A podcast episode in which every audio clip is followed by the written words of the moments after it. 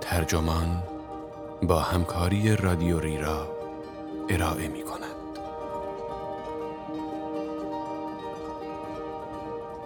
هوش هیجانی به مسابه سیاست سرکوب روانی عنوان یادداشتی است به قلم مرو امره که در آوریل 2021 در وبسایت نیویورکر منتشر شده و ترجمان آن را در پاییز 1400 با ترجمه بابک حافظی منتشر کرده است. من فرناز مرکباتی هستم. انسان عادی مگر از زندگی چه می‌خواهد؟ همسری مهربان، شغلی با ثبات و مفید و جامعه بسامان. دانیل گلمان می‌گوید راز دستیابی به نیازهای اساسی بشر تسلط بر هیجانات است. اگر احساساتت را کنترل کنی و رفتارت درست باشد، صاحبکارت تو را اخراج نمی کند و هیچگاه با همسرت پرخاش نخواهی کرد.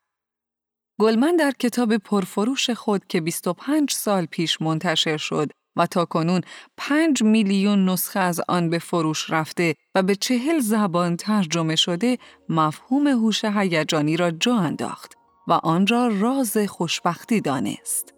اما آیا واقعا هوش هیجانی می تواند مشکلات ما را حل کند؟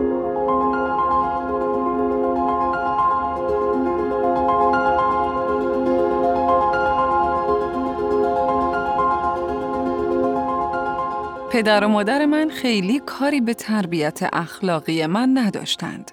اما وقتهایی که می‌خواستند این کار را انجام دهند، پندها و هشدارهایشان را همیشه از طریق کتاب به این جانب ابلاغ میفرمودند. اکثرا هم با کتابهای پرفروش روانشناسی عام پسند. دو مورد از این کتاب ها به خوبی در خاطرم مانده است. بازگشت اوفلیا به زندگی، نجات خودهای دختران نوجوان، نوشته مری پیفر و کتاب هوش هیجانی نوشته دانیل گلمان. از خواندن اولی کاملا راضی بودم. هیچ کدام از سرکشی های من به اندازه آنهایی که پیفر در کتابش آورده بود، هشدار دهنده یا هیجان انگیز نبود. نه مواد مخدر، نه ناخونک زدن به قفسه مشروب خانواده و نه لاک زدنهای غیر متعارف. وقتی داستانهای او را درباره رفتار بد میخواندم خوشم میآمد و حتی به خودم افتخار می‌کردم. اما حسی به من می‌گفت که کتاب دوم قرار است درباره نقص های بارستر من صحبت کند. پس آن را کنار گذاشتم. من یک نوجوان عصبی بودم با زبانی تند و تیز که حساری از سیم خاردار دور خودم کشیده بودم. سلاحی که به نظرم داشتنش برای هر دختری با یک اسم خندهدار که خارج از آمریکا متولد شده بود لازم بود تا بتواند روزهای سخت مدرسه در مناطق ای آمریکا را تاب بیاورد. اما هوش هیجانی جایی برای چنین بهانه‌هایی باقی نمیگذاشت. در مقدمه کتاب جمله از ارسطو نقل شده بود که می گفت هر کسی می تواند عصبانی شود. این آسان است. تا اینجایش خیلی شبیه معلم بهداشت دبیرستانمان بود. اما عصبانی شدن از دست آدم درست به اندازه درست در زمان درست برای هدفی درست و به شیوهی درست کار آسانی نیست. اصلا حال و حوصله کتابی را نداشتم که بخواهد به خود اصلاحگری دعوت کند. این من نبودم که نیاز به اصلاح داشتم، بلکه چیز دیگری بود که باید اصلاح می شد. هرچند نمی توانستم بگویم چه چیزی. زمستان گذشته بالاخره کتاب هوش هیجانی را در 25 مین سالگرد انتشارش خواندم. نسخه انتشارات بنتام این کتاب که به خوانندگانش نوید می دهد که قرار است به آنها بیاموزد هیجان چیست و چطور می توانیم سواد هیجانی خود را توسعه دهیم تا به واسطه آن بتوانیم امیال خود را کنترل و هدایت کنیم در ربع قرن اخیر در سراسر جهان بیش از 5 میلیون نسخه فروش داشته است.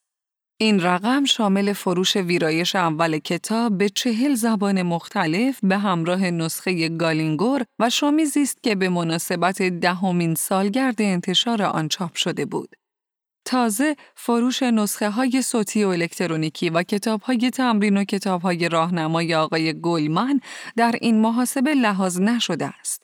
یا بسته موسوم به نسخه نهایی هوش هیجانی که مجله Harvard Business Review آن را می فروشد مجموعه زیبایی مشتمل بر چهارده کتاب با عناوینی همچون همدلی، رهبری اصیل، تاب‌آوری و ذهن آگاهی یا بیشمار کتاب جانبی که بعضی هایشان را خود گلمن نوشته و بقیه را تحلیلگران سیاسی یا مربیان زندگی و هدفشان هم گروه های جمعیت شناختی خاصتری است. عناوینی مثل هوش هیجانی برای زنان، هوش هیجانی برای مجریان قانون، آموزش و پرورش، مدیران و رهبران، هوش هیجانی برای ورزشکاران رشته سگانه و شناگران و نینجای هوش هیجانی مناسب بچه های سه تا یازده ساله. آمار فروشی که اعلام کردیم فارغ از مجموعه متنوعی از ابزارهای اندازهگیری هوش هیجانی است که یکی از مهمترینشان عبارت است از پرسشنامه شایستگی هیجانی و اجتماعی گلمن یک ارزیابی 360 درجه که 295 دلار قیمت دارد. وقتی هزینه ارزیابی را پرداخت کردید، یک تیم از مشاوران پرسشنامه 68 سوالی را بین همکاران، مدیران، همرده ها و مشتریان شما توضیح می کنند. از آنها خواسته می شود تا بر اساس مقیاسی از یک یعنی هرگز تا پنج یعنی همیشه مشخص کنند که شما تا چه حد قادرید تأثیر احساساتتان را بر اعمالتان توضیح دهید. وقتی تحت فشار قرار می گیرید تا چه حد خون سردی خودتان را از دست می دهید و اینکه تا چه حد با امیدواری به آینده نگاه می کنید. پاسخهای آنها به همراه نتایج خود ارزیابی شما تعیین می کند که آیا عملکرد هیجانی شما در محیط کار فوقالعاده است یا صرفاً متوسط است و نیاز به اصلاح دارد. هوش هیجانی معمولاً به عنوان منبعی دست نخورده و همکاری تنبل برای بهره هوشی شناخته می شود. گلمن بهره هوشی را شاخصی بدیهی و معتبر برای اندازه گیری هوش خام می داند. معیار ارزیابی گلمن برخلاف آزمون بهره هوشی در انتها به شما یک عدد نمی دهد که بر روی منحنی استاندارد نگاشته شده باشد بلکه در انتهای ارزیابی به شما یک نیمرخ شایستگی بلند بالا داده می شود. نمودارهای میلهی با سایه های آبی رنگ نقاط قوت و ضعف نسبی فرد را در چهار محور اصلی رفتاری به تصویر می کشند. خداگاهی، آگاهی اجتماعی، خودمدیریتی و مدیریت روابط. هرچند به طور مشخص معلوم نیست که چطور باید از این نتایج استفاده کنیم. اما اگر از هر مشاور فردی کارکشته‌ای بپرسید به شما اطمینان خواهد داد که این ارزیابی گام اول در مسیر خود اصلاحگری است. درست همانطور که یک ضرب المثل قدیمی در مدیریت می‌گوید اگر نتوانید چیزی را اندازه بگیرید نمی توانید آن را بهبود دهید. در مقدمه ویرایش مربوط به 25 مین سالگرد انتشار کتاب، گلمن توضیح می دهد که اصطلاح هوش هیجانی را اولین بار پیتر سالووی که در آن زمان استاد جوان دانشگاه ییل بود به همراه یکی از دانشجویان تحصیلات تکمیلیش به نام جان دی مایر در یک نشریه گمنام روانشناسی که الان دیگر منتشر نمی شود مطرح کردند. اما واقعیت این است که نشریه تصور، شناخت و شخصیت هنوز هم چاپ می شود و سالووی و مایر هم در حال حاضر به ترتیب رئیس دانشگاه ییل و استاد روانشناسی دانشگاه نیو همشایر هستند. تا همینجا می توان فهمید که گلمن چه مقدار از مطالبش را از مقاله اصلی الهام گرفته و تا چه حد به آن مقاله وفادار بوده است. از دید سالووی و مایر هوش هیجانی عبارت بود از توانایی فرد در پایش احساسات و هیجانات خودش و دیگران و تمایز قائل شدن میان این دو و صحبت کردن با یک فرازبان هیجانی.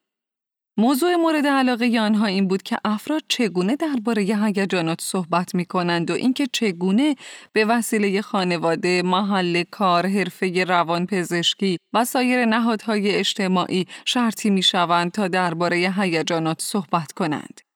این نهادهای اجتماعی گفتمانی از هیجان را در فرد پرورش می دهند که فرد از طریق آن به تسلطی مادام العمر در این زمینه دست پیدا می کند. اروین گافمن جامعه شناس در کتاب نمود خود در زندگی روزمره در سال 1956 این تسلط را به عنوان پیش نیازی برای هنر مدیریت تاثیرگذاری توصیف می کند. فنونی که فرد با استفاده از آنها رفتار خود را در مواجهه با قوانین و تشریفات حاکم بر تعاملات اجتماعی تنظیم می کند. گافمن به بررسی این موضوع پرداخت که افراد برخوردهای اجتماعی خود را چگونه تنظیم می کنند و به این نتیجه رسید که هر فردی یاد می‌گیرد که نسبت به موضوعات اینچنینی حساس باشد و احساساتی درباره خودش داشته باشد و خودش را از طریق چهرهش ابراز کند. اینکه غرور، افتخار و عزت داشته باشد، اینکه نسبت به دیگران با ملاحظه رفتار کند، در برخورد با دیگران درایت داشته باشد و حد مشخصی از وقار را از خودش نشان دهد.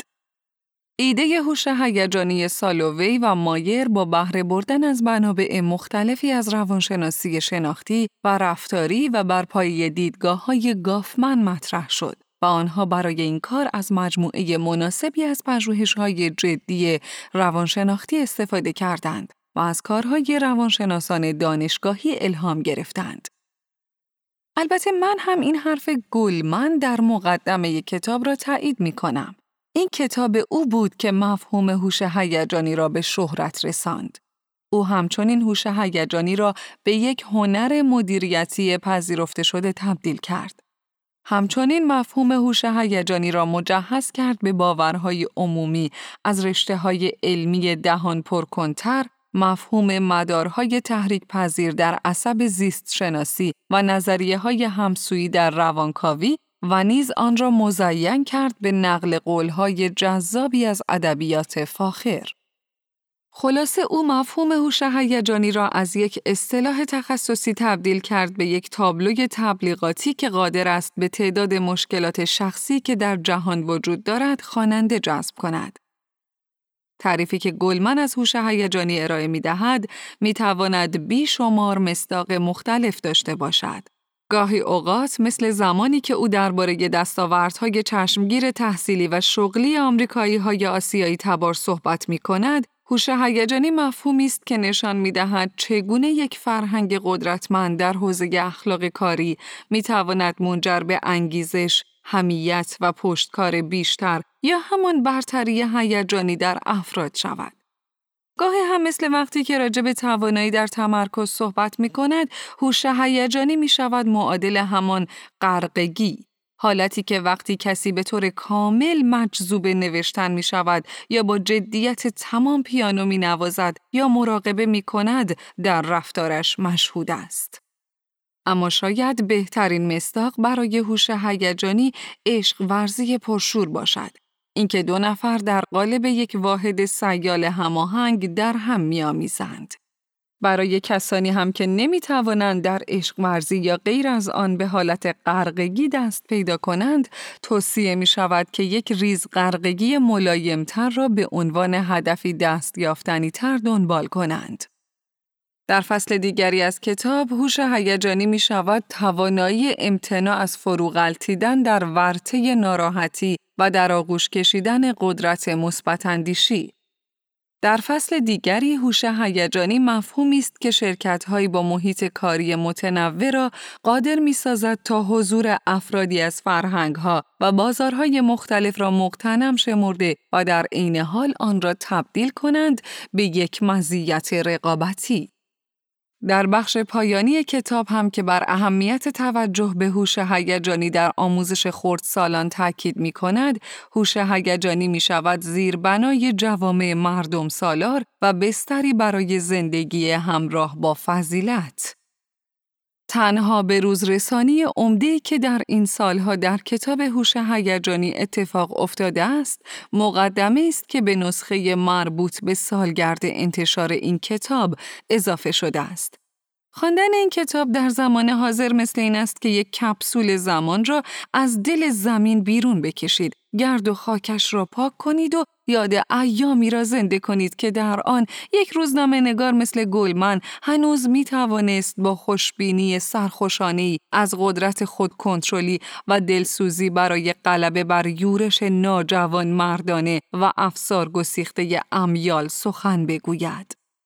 در دورانی که بعضی ها نامش را گذاشتند دهه طولانی 1990 بحث درباره موضوعاتی چون احترام و های خانواده یا پایان تاریخ و پیروزی لیبرال دموکراسی موضوع داغی بود. اما از دید گلمن آنچه در پایان جنگ سرد اجرای موفقیت میثاق آمریکا را به خطر میانداخت عبارت بود از عدم توانایی هیجانی ناامیدی و مسئولیت ناپذیری و به نظرش برای اثبات این مدعا مرور اخبار صبحگاهی آمریکا کفایت می کرد. کودک نه ساله وقتی همکلاسی هایش او را بچه خطاب کردند از کوره در رفت و بر روی میزها و کامپیوترها رنگ پاشید. یک تنه زدن ناخواسته در بیرون از کلاب رپ منحتن منجر به تیراندازی شد. والدینی بچه های خود را تا حد مرگ کتک زدند چرا که موقع تماشای برنامه مورد علاقه والدینشان جلوی تلویزیون را گرفته بودند. گلمن در شگفت بود که چطور می‌توان معنای این بی منطقی ها را فهمید. چطور می‌توان قلم روی بیعقلی را که همه این رفتارها از آن سرچشمه می‌گیرند درک کرد. از این فاصله به نظر می رسد انتقاد گلمن از این رفتارهای آنی بی ملاحظه و غیر منطقی انکار عوامل اجتماعی روشنی است که در مقابل چشمش در جریان بود. در سال 1996 کارشناسان مؤسسه سیاستگذاری های اقتصادی طی یک گزارش با لحنی که برای اقتصاددانهای واشنگتن نشین بیش از حد آشفته محسوب می‌شد اعلام کردند که رنج فراوان برای اکثر کارگران گنجی به همراه ندارد. و نتیجه گرفتند که از دهه هفتاد به این سو سیر نزولی دستمزدها از بین رفتن مشاغل تولیدی پردرآمد و کاهش امنیت شغلی تأثیری فاجعه بار بر طبقه متوسط جامعه بر جای گذاشته است. رنج کارگران وقتی بیشتر شد که آنها را از شمول خدمات اجتماعی کنار گذاشتند. و حتی سیاستمداران ترقیخواه هم بیشتر درگیر این بودند که حسن نیت خودشان را به عنوان حامیان کسب و کارها نشان دهند تا اینکه نشان دهند نگران طبقه کارگر، سیاهان، مهاجران یا زنان هستند. به نظر می رسد عبارت رفتار بی ملاحظه برای توصیف این کنار گذاشتن آشکار طبقه کارگر از دعواهای ترقی خواهانه زیادی ملایم باشد. چه کسی می تواند کتک خوردن رادنی کینگ از پلیس را فراموش کند؟ یا سیاستمدارانی را که مأمور بررسی پرونده آنیتا هیل شدند اما حرفهای او را باور نکردند؟ یا جایگاه شهود خالی از زنانی را که کنگره از آنها دعوت نکرد تا در دفاع از اظهارات او شهادت دهند؟ جواب این سوال گلمن است که ظاهرا هم الان و هم آن موقع چشمش را بر نابرابری اجتماعی بسته است. او این مسئله را تنها به چشم نوعی انحطاط اخلاقی و ناخوشی هیجانی می‌بیند و در واقع آن را هزینه می داند که ما برای زندگی در جهان مدرنی پرداخت کرده ایم که پر از دوراهی های پسا مدرن است. هرچند مقدمه کتاب مشکلات را به خوبی بیان می کند، اما در ادامه به شکل کسل کننده همه چیز به هوش هیجانی ربط داده می شود. بیکاری، طلاق، افسردگی، استراب، ملال ناخواسته. از دید او کافیست یاد بگیریم چطور کشمکش با همکارانمان را مدیریت کنیم. و آن وقت است که دیگر کسی ساعات گرانبهای کاری را با کارهایی مثل خودنمایی، ترشرویی، ارسال ایمیل های آزاردهنده یا گریه کردن در دستشویی اداره تلف نخواهد کرد. کافیست بلد باشید چطور با همسرتان یکی بدو کنید و آن وقت است که دیگر هرگز هیچ کدامتان در زندگی کم نخواهد آورد و دیگری را تهدید به جدایی نخواهد کرد. گلمن می نویسد آنهایی که افسارشان در دست امیال لحظه‌ایشان است یعنی خود کنترلی ندارند از کمبودی اخلاقی رنج می‌برند. سوال این است که چطور می توانیم پای خرد ورزی را به هیجاناتمان باز کنیم و به این ترتیب رفتار متمدنانه را به سطح کوچه و خیابان بیاوریم و از زندگی اجتماعیمان مراقبت کنیم. رفته رفته دارد روشن می شود که چرا مفهوم هوش هیجانی تا این حد محبوب شده است. هوش هیجانی نه یک ویژگی است و نه یک صفت، بلکه رژیمی متشکل از خیشتنداری است. هوش هیجانی مجموعه از اقدامات است. ارزیابی، بازخورد، مربیگری، مراقبه که برای پایش خود فرد یا دیگران انجام می شود و به قیمت محرومیت کامل اجتماعی نوید رسیدن به سطح اعلایی از خودشکوفایی را به افراد می دهد. علیرغم اینکه تمام ادعاهای کتاب درباره عوامل آسیبزای دنیای مدرن درست است، اما اهدافی که ترسیم می کند کاملا محافظ کارانند.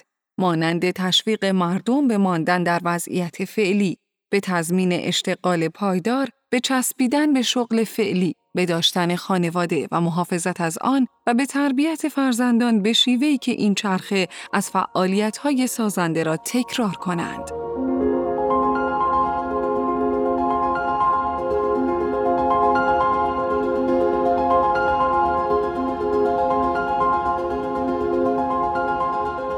به بیان دیگر هوش هیجانی یک آموزه خودیاری است که عمیقا مرهون اخلاقی کردن ایدئولوژی نئولیبرالیسم است. واژه نئولیبرالیسم با وجود همه منتقدانش و منتقدان منتقدانش امروزه آنقدر به جو و بیجا استفاده می شود که تقریبا معنایش را از دست داده است. بنابراین جا دارد یک بار تعریف میشل فوکو از نئولیبرالیسم را با هم مرور کنیم. فوکو یکی از اولین نظریه پردازانی بود که درباره این اصطلاح صحبت کرد. او در سال 1979 چند ماه قبل از به قدرت رسیدن مارگارت تاچر در بریتانیا و یک سال پیش از انتخاب رونالد ریگان به ریاست جمهوری آمریکا طی یک سلسله سخنرانی ایدئولوژی نئولیبرال را به این شکل توصیف کرد.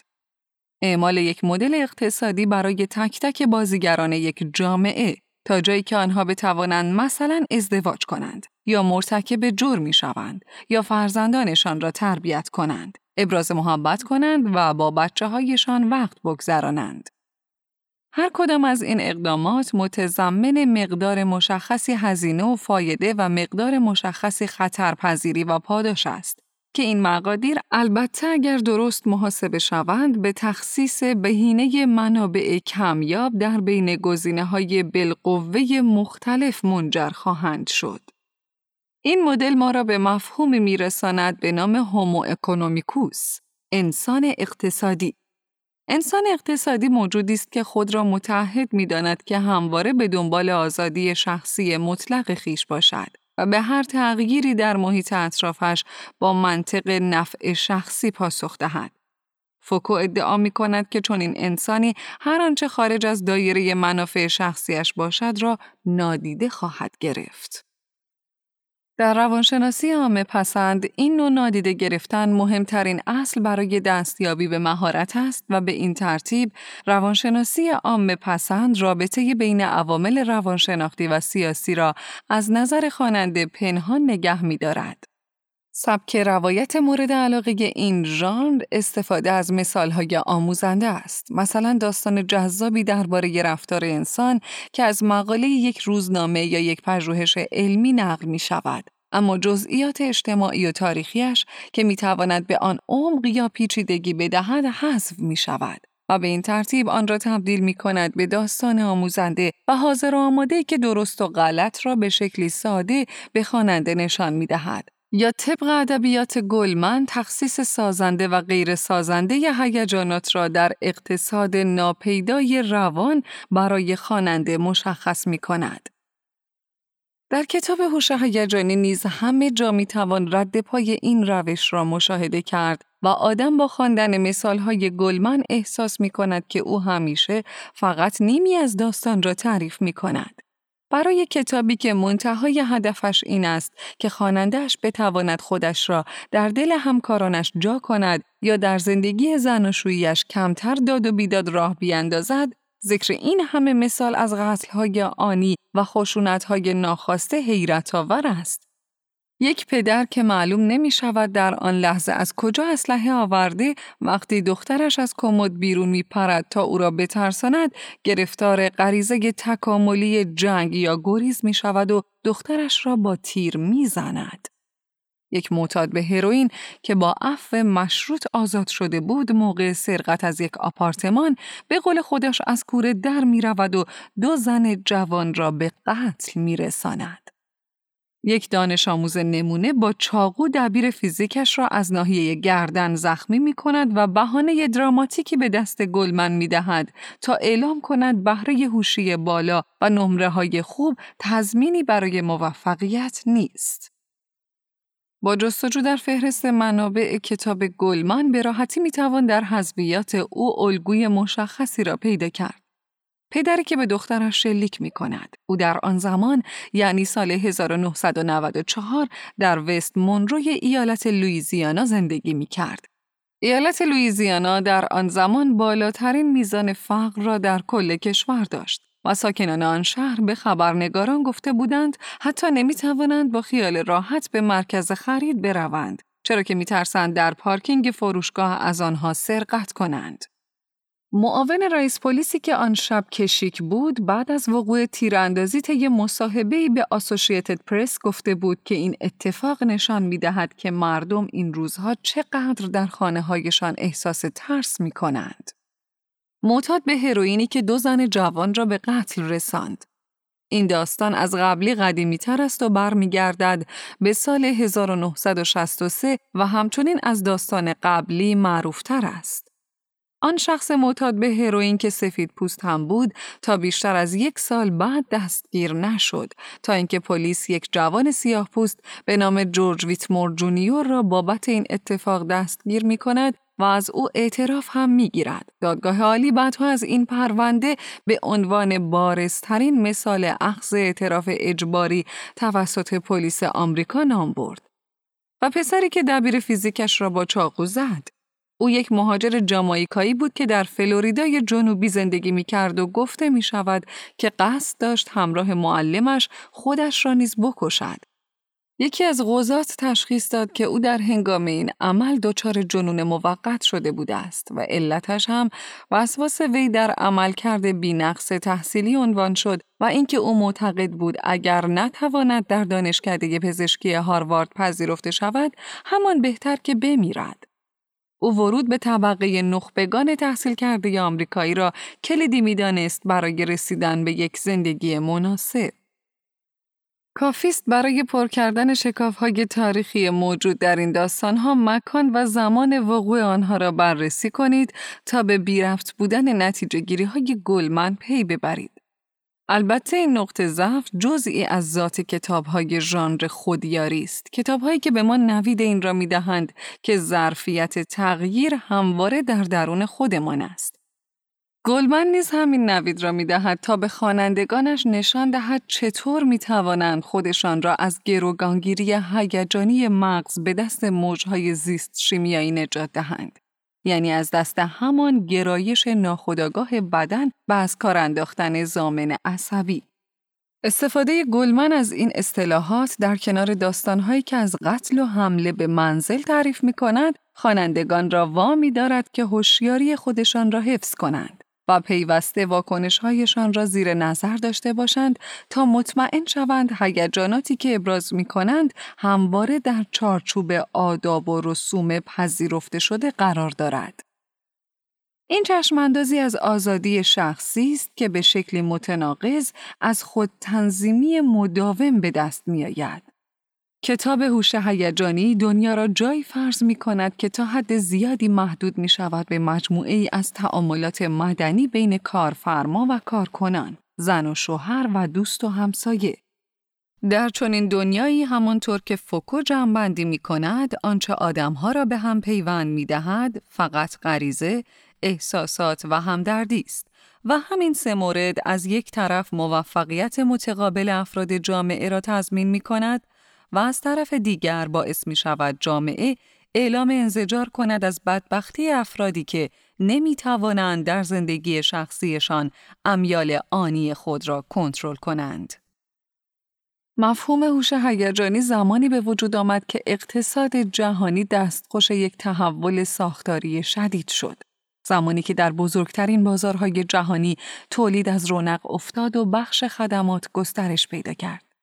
هر کسی که تا به حال گذرش به یک خورده فروشی افتاده باشد یا حداقل یک بار سر یک کلاس درس نشسته باشد می‌داند که کار خدماتی نوعی تولید است که حول محور ارتباطات انسانی می گردد.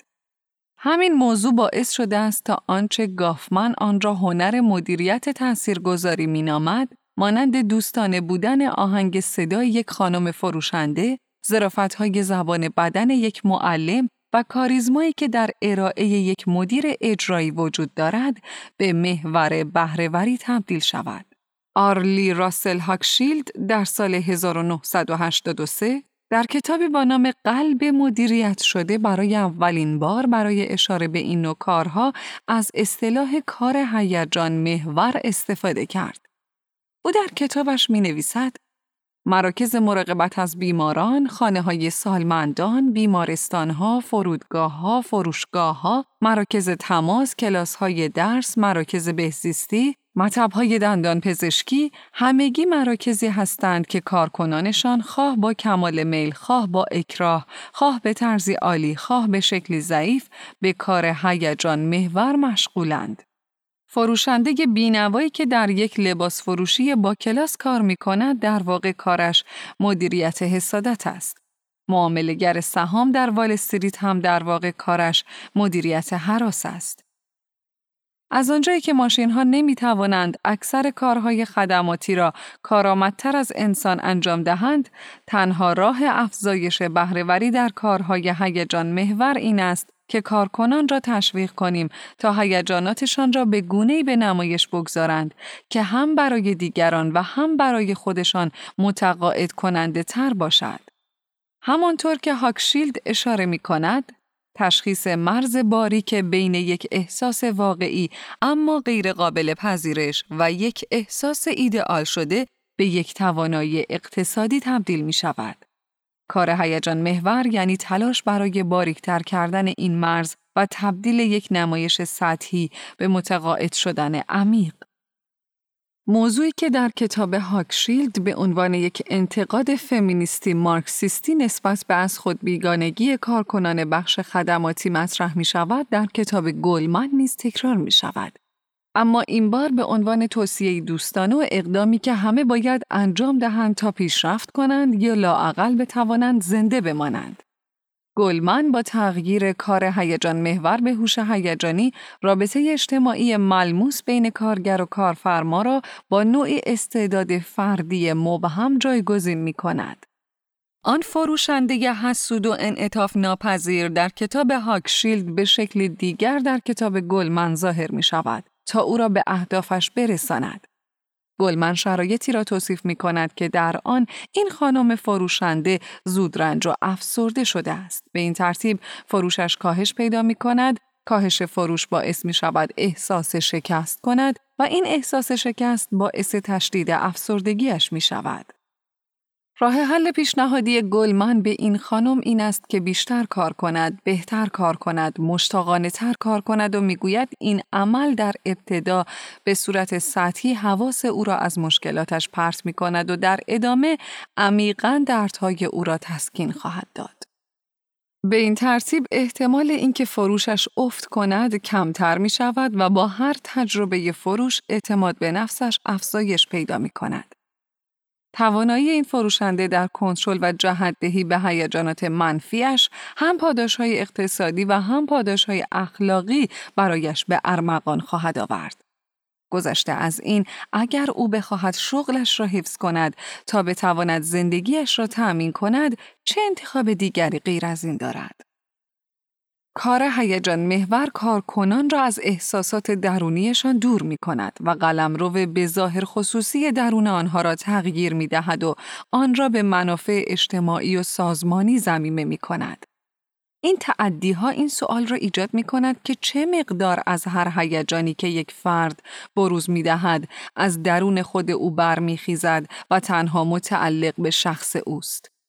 آیا قضیه از این قرار است که توانایی های ذاتی افراد در ابراز همدلی و صمیمیت دارد با ساختارهای غیر شخصی بازار همکاری می کند؟ یا اینکه افراد صرفاً و دقیقاً همان لبخندها و رفتارهایی را باز تولید می کنند که تبلیغات، برنامه های آموزشی و دستورالعملهای خوش برخوردی با مشتری برای آنها مشخص می کند؟ تنها چیزی که قطعی به نظر می رسد این است که هرچه بیشتر به جای احساسات واقعی کار هیجان محور را با احساسات جعلی تجربه کنیم، استراب روانشناختیمان شدیدتر خواهد شد. هاکشیلد می نویسد وقتی شغلمان نیازمند رفتار نمایشی باشد، معمولا مجبور خواهیم شد احساساتمان را تغییر دهیم. برای نیروی کاری که به صورت انفرادی کار می کند، تنها کار موجه این است که دستورالعملی که از بر کرده را باور کند. چرا که هر گونه رفتاری خارج از آن هیچ دستاوردی برای او ندارد و صرفا همه چیز را به خطر می اندازد. مفهوم هوش هیجانی علاوه بر اینکه گروه خاصی از کارکنان را مضطرب و حرف گوش کن نگه می دارد، زندگی هیجانی و شرایط کاری کارکنان بخش های غیر خدماتی را هم به کلی بیمعنا جلوه می دهد. این موضوع را می توان از تنوع محدود بازیگرانی که در داستانهای موفقیت گلمن حضور دارند مشاهده کرد. ظاهرا تمام آنهایی که از نعمت هوش هیجانی برخوردارند همیشه یا مدیر هستند یا مهندس، مشاور، دکتر، وکیل یا معلم. از نظر گلمن تنها سوال مهم این است که در نهایت چه کسی در رأس قرار خواهد گرفت. آن رئیس مقتدر و جنگجوی جنگل ها یا آن استاد مسلم مهارت های بین فردی که قادر است با قلبش مدیریت کند. مخاطب ضمنی کتاب او کسی است که بتواند خودش را از نگرانی های کوچکی مثل سلامتی، پرداخت صورت حسابها یا حتی داشتن عملکرد خوب رها کند. کسی که بتواند ورشکستگی را به اندازه مرگ یک عزیز در سانحه هوایی نامحتمل بداند. بگذاریم که در بعضی ایالتها احتمال ورشکستگی شخصی یک به دویست است در حالی که احتمال از دست دادن عزیزی در سانحه هوایی یک به یازده میلیون است. در دنیای گلمن هر دوی این اتفاقها به یک اندازه ارزش فکر کردن ندارند. الان زمانه خوبی برای کتابی مثل هوش هیجانی نیست و امروز راحت تر از همیشه می‌توان آن را آماج انتقاد قرار داد. اما این کتاب همچنان از جهاتی در برابر انتقاد مسون است. ایده هایی که به آن روح می بخشند در همه جا یافت می شوند و به سختی می توان جذابیت آنها را انکار کرد. گذشته از آن اینکه از مردم بخواهی هوای همدیگر را داشته باشند و حواسشان به تاثیر رفتارشان بر دیگران باشد کجایش قابل اعتراض است. شاید بهترین پاسخ این باشد که باید از زاویه‌ای به این مفهوم نگاه کرد که آنچه در پس آن نهفته است را نمایان کند. کتاب هوش هیجانی و سایر کتابهایی که به دنبال آن منتشر شدند را می‌توان به عنوان نمایش های اخلاقی عصر سکولار در نظر گرفت. نمایش هایی که تماشاگرانش را اکثرا متخصصان سفید پوست تشکیل می دهند. در نمایشی که هیچ نور یا صدایی از دنیای بیرون اجازه ورود به آن را ندارد، تماشاگران، کارگران بینوا و دوده گرفته و جنایتکارانی را می‌بینند که روی صحنه هل داده می‌شوند تا بچه هایشان را با تیر بزنند و معلمانشان را با چاقو. این بازیگران که از پلیدی های نقابدار خشم، افسردگی و استراب آزردند و از فضائل پوشیده همدلی، ذهنگاهی و خردورزی سرفکنده اند، هرگز امیدی به رستگاریشان نیست. آموزه های هوش هیجانی ربطی به این بازیگران ندارد. وقتی پرده نمایش پایین آمد، تماشاشیان به هم رو می کنند و به آرامی درباره این صحبت می کنند که چطور باید فرزندانشان را آموزش دهند تا به چنین عاقبتهایی گرفتار نشوند و اینکه چطور به شادی روزگار بگذرانند در دنیایی که هر فرد در آن از گزند خشونت امیال لحظه‌ای دیگران مسون نگاه داشته شده است. حتی آنهایی که در ردیف اول نشستند نیز نمی توانند ببینند که آن نقاب ها و پوشش ها چطور حقیقت را پوشانده است. حقیقتی که در آن خود آنها نیز آزادتر از آن بازیگران ملامت شده نیستند. نقاب ها که از چهره ها فرو افتد ناتوانی مشترک آنها نمایان خواهد شد. و تازه آن وقت است که شاید تماشاچیان و بازیگران بتوانند دست در دست هم تمام قد بیستند و عصبانی شوند. به اندازه درست، در زمان درست، برای هدفی درست. به شیوه درست و از دست آدم درست. همان آدمی که 25 سال تمام مجموعه ای از فریبنده ترین و سرکوب کننده ترین ایده های تاریخ معاصر را به آنها غالب کرده است.